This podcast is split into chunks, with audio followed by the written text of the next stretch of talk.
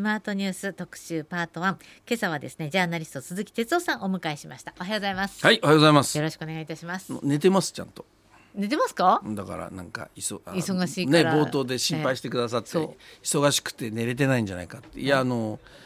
でもねん寝れなくなりません？長くあのそうそうです。なんかなんか23時間おきに目があ覚めるようにやっぱなったな年あの。夜から朝までうん。こんな気持ちのいい秋の夜長にぶっ通しで眠るってことができなくなってきますね。寂しい。なんか1時半ぐらいに目が覚めた目がとか言って覚めたの。はい。でであもう眠れない眠れないと思ったらもう朝4時だったっていうね。僕移動多いんですけど、ええ。地方でね、ええ。呼んでいただいてる。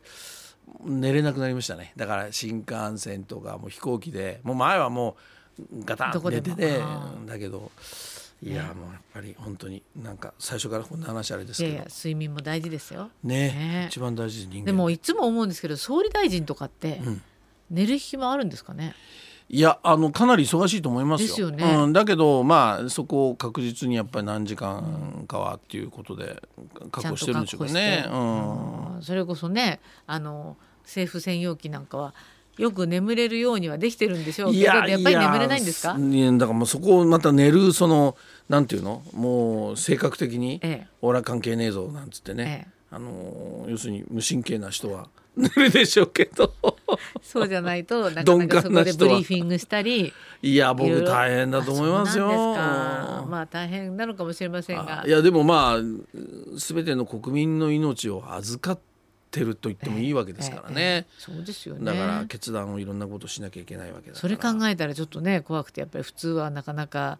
そその精神的なこう、うんうん。プレッシャーって大変なもんじゃないかと思いますが、うん。そんなプレッシャーを抱えながらも岸田さんは2年経ちましたよ。うんプレッシャーがあるのかどうか分かりませんけど あのいや僕はまあ一貫してね、ええ。あのよく何がややりたいのか見えないというふうに言ってきましたけども、まあ、2年っていうこの時間の中で一はい。体じゃあ何をやったのか、あーということを考えるとやっぱり、うん、物足りないですね、うんはっきり言ってね。物足りないですか？うん、で僕はその割と、まあ、もちろん僕らの仕事は政権ウォッチャーだからあのどこよろしくないとかどう思うこの辺がどうなんだろうかっていうあのいつもその提言はしていくんだけど、えやっぱりあの なんていうのかなこの国の形が見えないっていうの？んこの国のあ進路というかね。のそうそう、ええあのねこの国のというよりはその僕はこれ一貫してるんですけど、えあの生活国民の生活であり国民の人生っていうかなその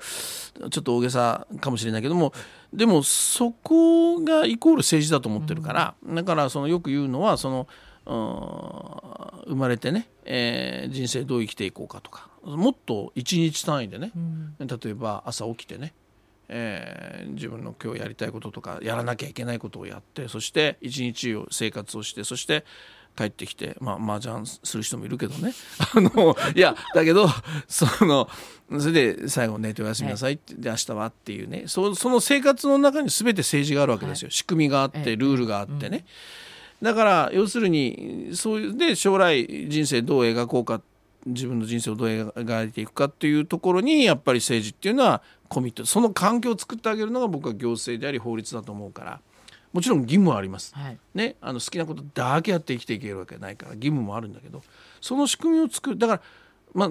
岸田さんに何が言いたいかっていうと、言葉は踊ってるんだけど、じゃあ岸田さんが言ってる国とかそれは僕の生活にどう影響してくるのかっていうのは、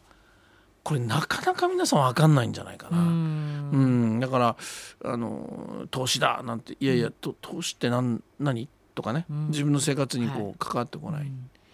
えーだからまあその辺が僕はなんかやっぱりいつも言いますけど言葉は派手でわーっと大きいんだけども、おー自分国民の生活にはなんか具体的には何も響かないっていうね、うん。あのちょっと厳しいですけど私はそう思います。あの週末は今度うん。は岸田さんが減税ってね言葉を出してきたっていう話で、うんうんうんなんかちょっとテレビなどはいやだからそのまあそれに過剰に反応する、してるメディアの問題っていう人もいるんだけど、でもやっぱりあのなんていうのかな僕はもうとにかく岸田さん支持が低いわけですよ。もう国民の支持はすごく低いわけでね。最初はスタート当初は45%ぐらいだったので、まあまそうそう。それがだから今ささん30ぐらいもっとはい。30を切るとかね、まあ、それでも3割が支持してるんだなって僕は不思議に思うんだけど 逆に言うと。いやごめんなさい、ね、あのだけどその要はねそのこの減税の話もそうだけれどもやっぱりその支持率挽回だとかその解散総選挙に持っていってその勝つためにとかそういうある種まあある種政局ですよね、うん、そこに向かってその次々に言葉が出てるとしか思えないわけですよ。だから減税ってこれ要するに経済対策でしょ、うん、で僕らがやってほしい経済対策っていうのは まさに物価高でねこれもう暮らしていけないっていう人たくさんいるわけね。だからそこに向かってって何かっていう時にその減税っていうのは非常にこう響きはいいわけですよ。うん、じゃあ本当に減税できるのっていうことになってくるとこれいろんな議論があるんでね。僕はその財務省の人なんかを取材してるとその1回それは消費税下げたらこれ次いつ上げますか？とんでもなく大変になるでしょ。だからやっぱり消費税には触られないんじゃないかみたいなことをその、僕の取材には言ったりしてるわけね。と他は減税何かって例えばじゃあ所得税とかね、はい、言うけど所得税って皆さんサラリーマンの方ね。所得税がどれだけ引かれててそれであこれが減税になってるなって紙一枚で分かんないでしょ。はい、で、ね。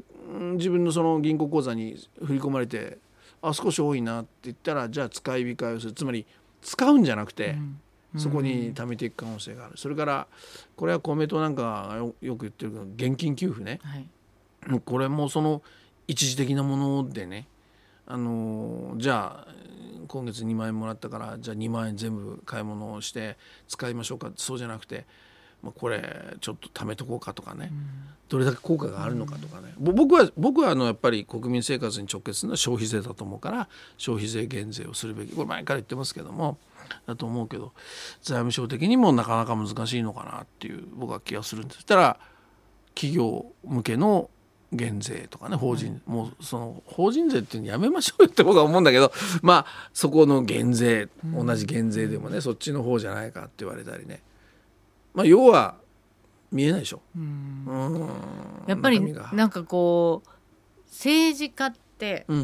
いうのは、この日本っていう国をどういう国にしていくかっていうのを一番に考えて、うん、まあ、そこには人が生活していて、うん、その人たちの生活が、まあ、最低限保障されるような国にしていかなきゃいけないっていうのがあると思うんですよ。でも国もこうだからまあいつも思っちゃうのは最近は、まあ、人口のがねちゃんと続いていかないと国って持たないだろうし、あと財政規律、これもやっぱり収入に対して支出があるからそこもきれいにしていかないと、国って持たないだろうなと思うんですよ。うん、でなんだかわかわけのわからないこうあの、まあ、国債とか。でどうにか、どうにかどうにかやっていくそれとか気持ち悪いなと思って。ゆえさんがあのおっしゃる通りでね、ええそれ僕はそれを表現なんて言ってるかっていうと要するにその場その場しのぎ、ね、ね、とか付け焼き場って言うんですよ、だから要するに今目目の前にある格論のここだけを塞いでけ塞いでけってやってるから要するにこの国の方向とか方針とかこれはこの国のって大げさに言わなくても例えば社会保障とか、えー、例えばその生活経済とか。これをどういうふうにしていくんだっていう、うん、その骨格をやっぱりもう議論して変えていかなきゃダメじゃないですか、うん、特にあのおっしゃったもうまさに少子高齢化なんてもう20年前から言われてるのに何にも手をつけないでその場その場その場しのぎでやってきてそれでこの出生率出生率なんて結局上がりもしないわけですね。すね。僕これね、政治のもうとんでもないこの20年の責任だと思いますよ。ね、この20年間の政治家は全員責任取れって僕は言いたいぐらい、だからで今になってね、うん、2030年代にはその出生率がどうだとか。何言ってんですかってね、だから例えばもうそれは僕は全体的には社会保障という枠組みの中で考えるべきだと思うんです。子育てもね。だからあのそれで考えると例えばおっしゃるように現役世代がどんどん少なくなって、うん、もう現役世代の負担が少なくなって財源なくなるわけじゃないですか。そしたらやっぱりこれ財源どうすんだと。言った時にそのまあこれ議論であの総裁選議論で河野さん一人が言ってた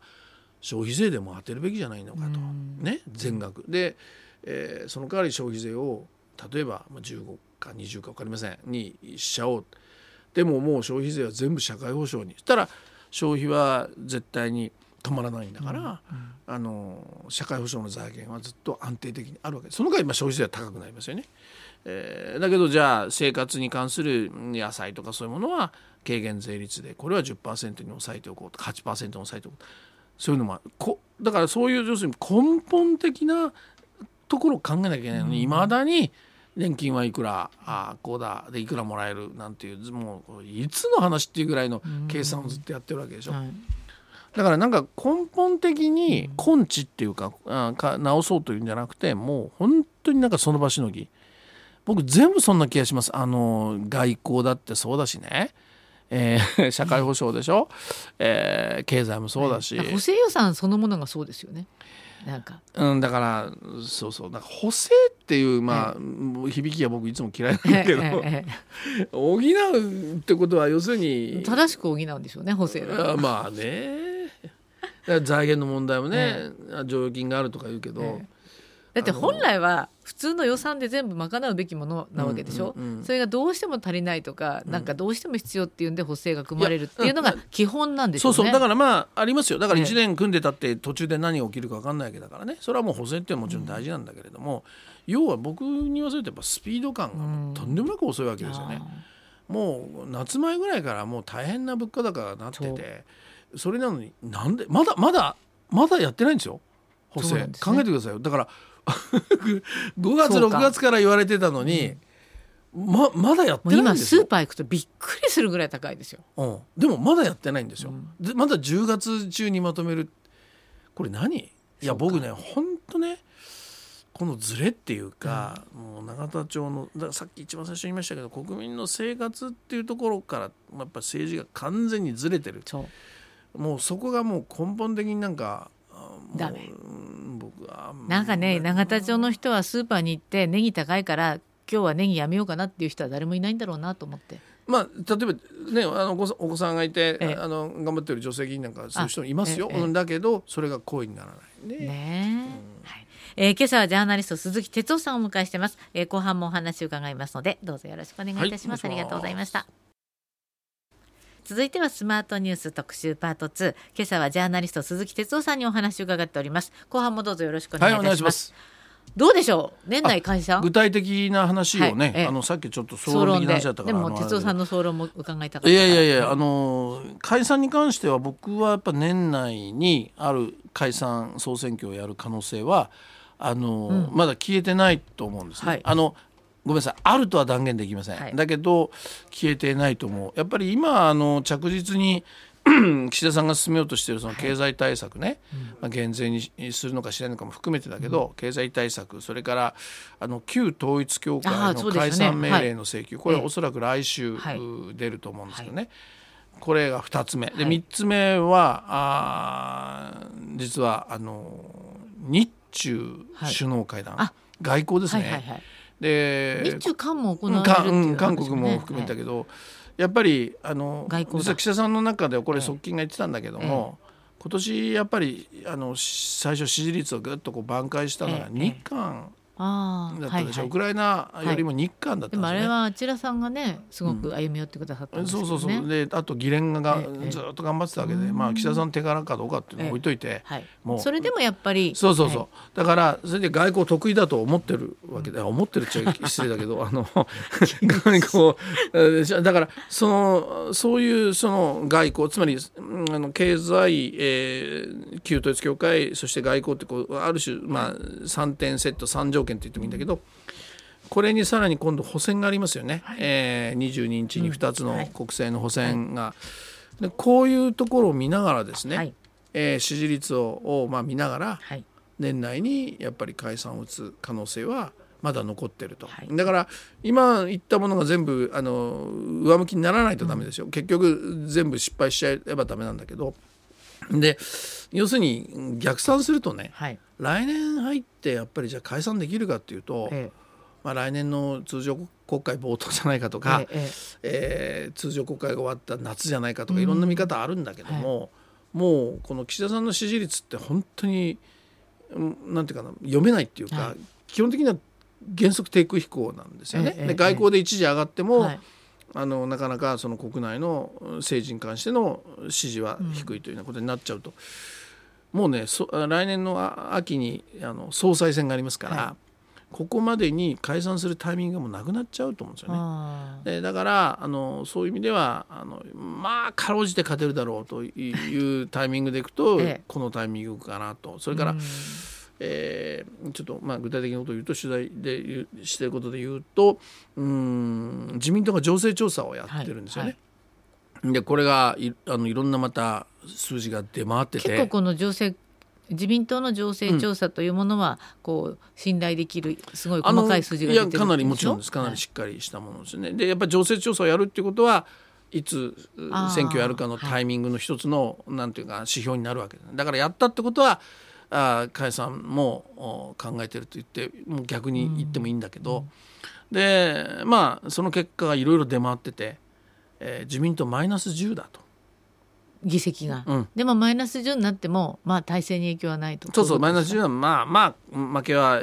少ないですよっていう、うん、でももう一つマイナス41っていうのも出回ってるんですよ。2つ出回ってるわけマイナス41、うん、これはちょっといやいやもう220ぐらいになっても単独関数もあるし、はい、大変なことなんだけどその2つが出回ってるんですね、はい、でなんで2つ出回るのって、まあ、これいつものことなんだけど、でマイナス10っていうのはどうも要するにちゃんと自民党の選対がね、えー、きちんとした結果としてえー、どうも報告をしてる？あの例えば派閥のトップとか官邸とかにきちんと報告してるのがどうもマイナス10じゃないか。うん、でマイナス41はじゃあ何が違うかというと結局誤差ですよね。うん、あの例えばあ接戦だと、はい、ここの選挙区で A 候補、うん、B, B 候補でギリギリで取れる取れないになった場合、で差が3%ぐらいしかなければもうこれ自民党の調査でいくと3%なんてもう誤差のうちだからどっちが勝ってもおかしくないわけですよ。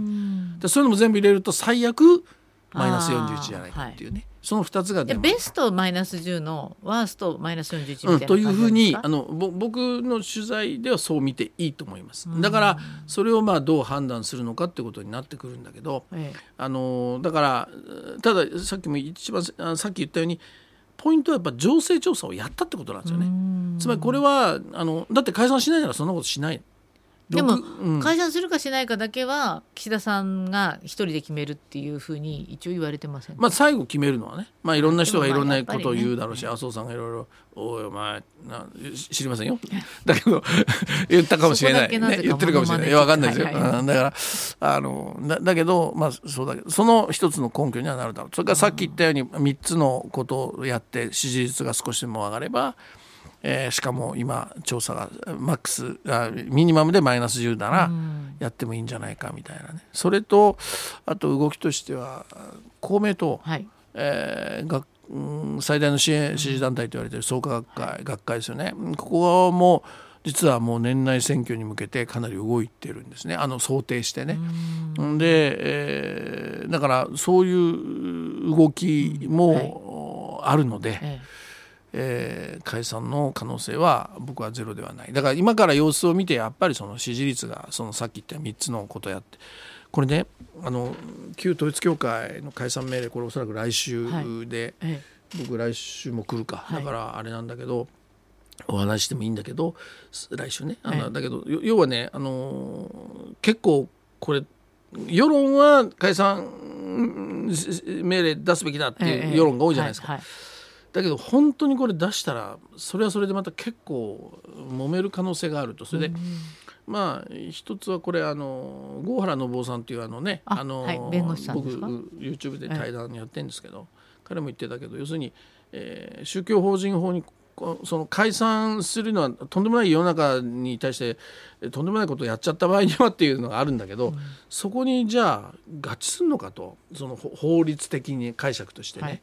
その辺の問題もあるし、うん、これが出るともう一回やっぱりね、あのー、要するに自民党議員と旧統一教会の関係っていうのはもう一回やっぱりこれ取り沙汰されますよね。うんはいはい、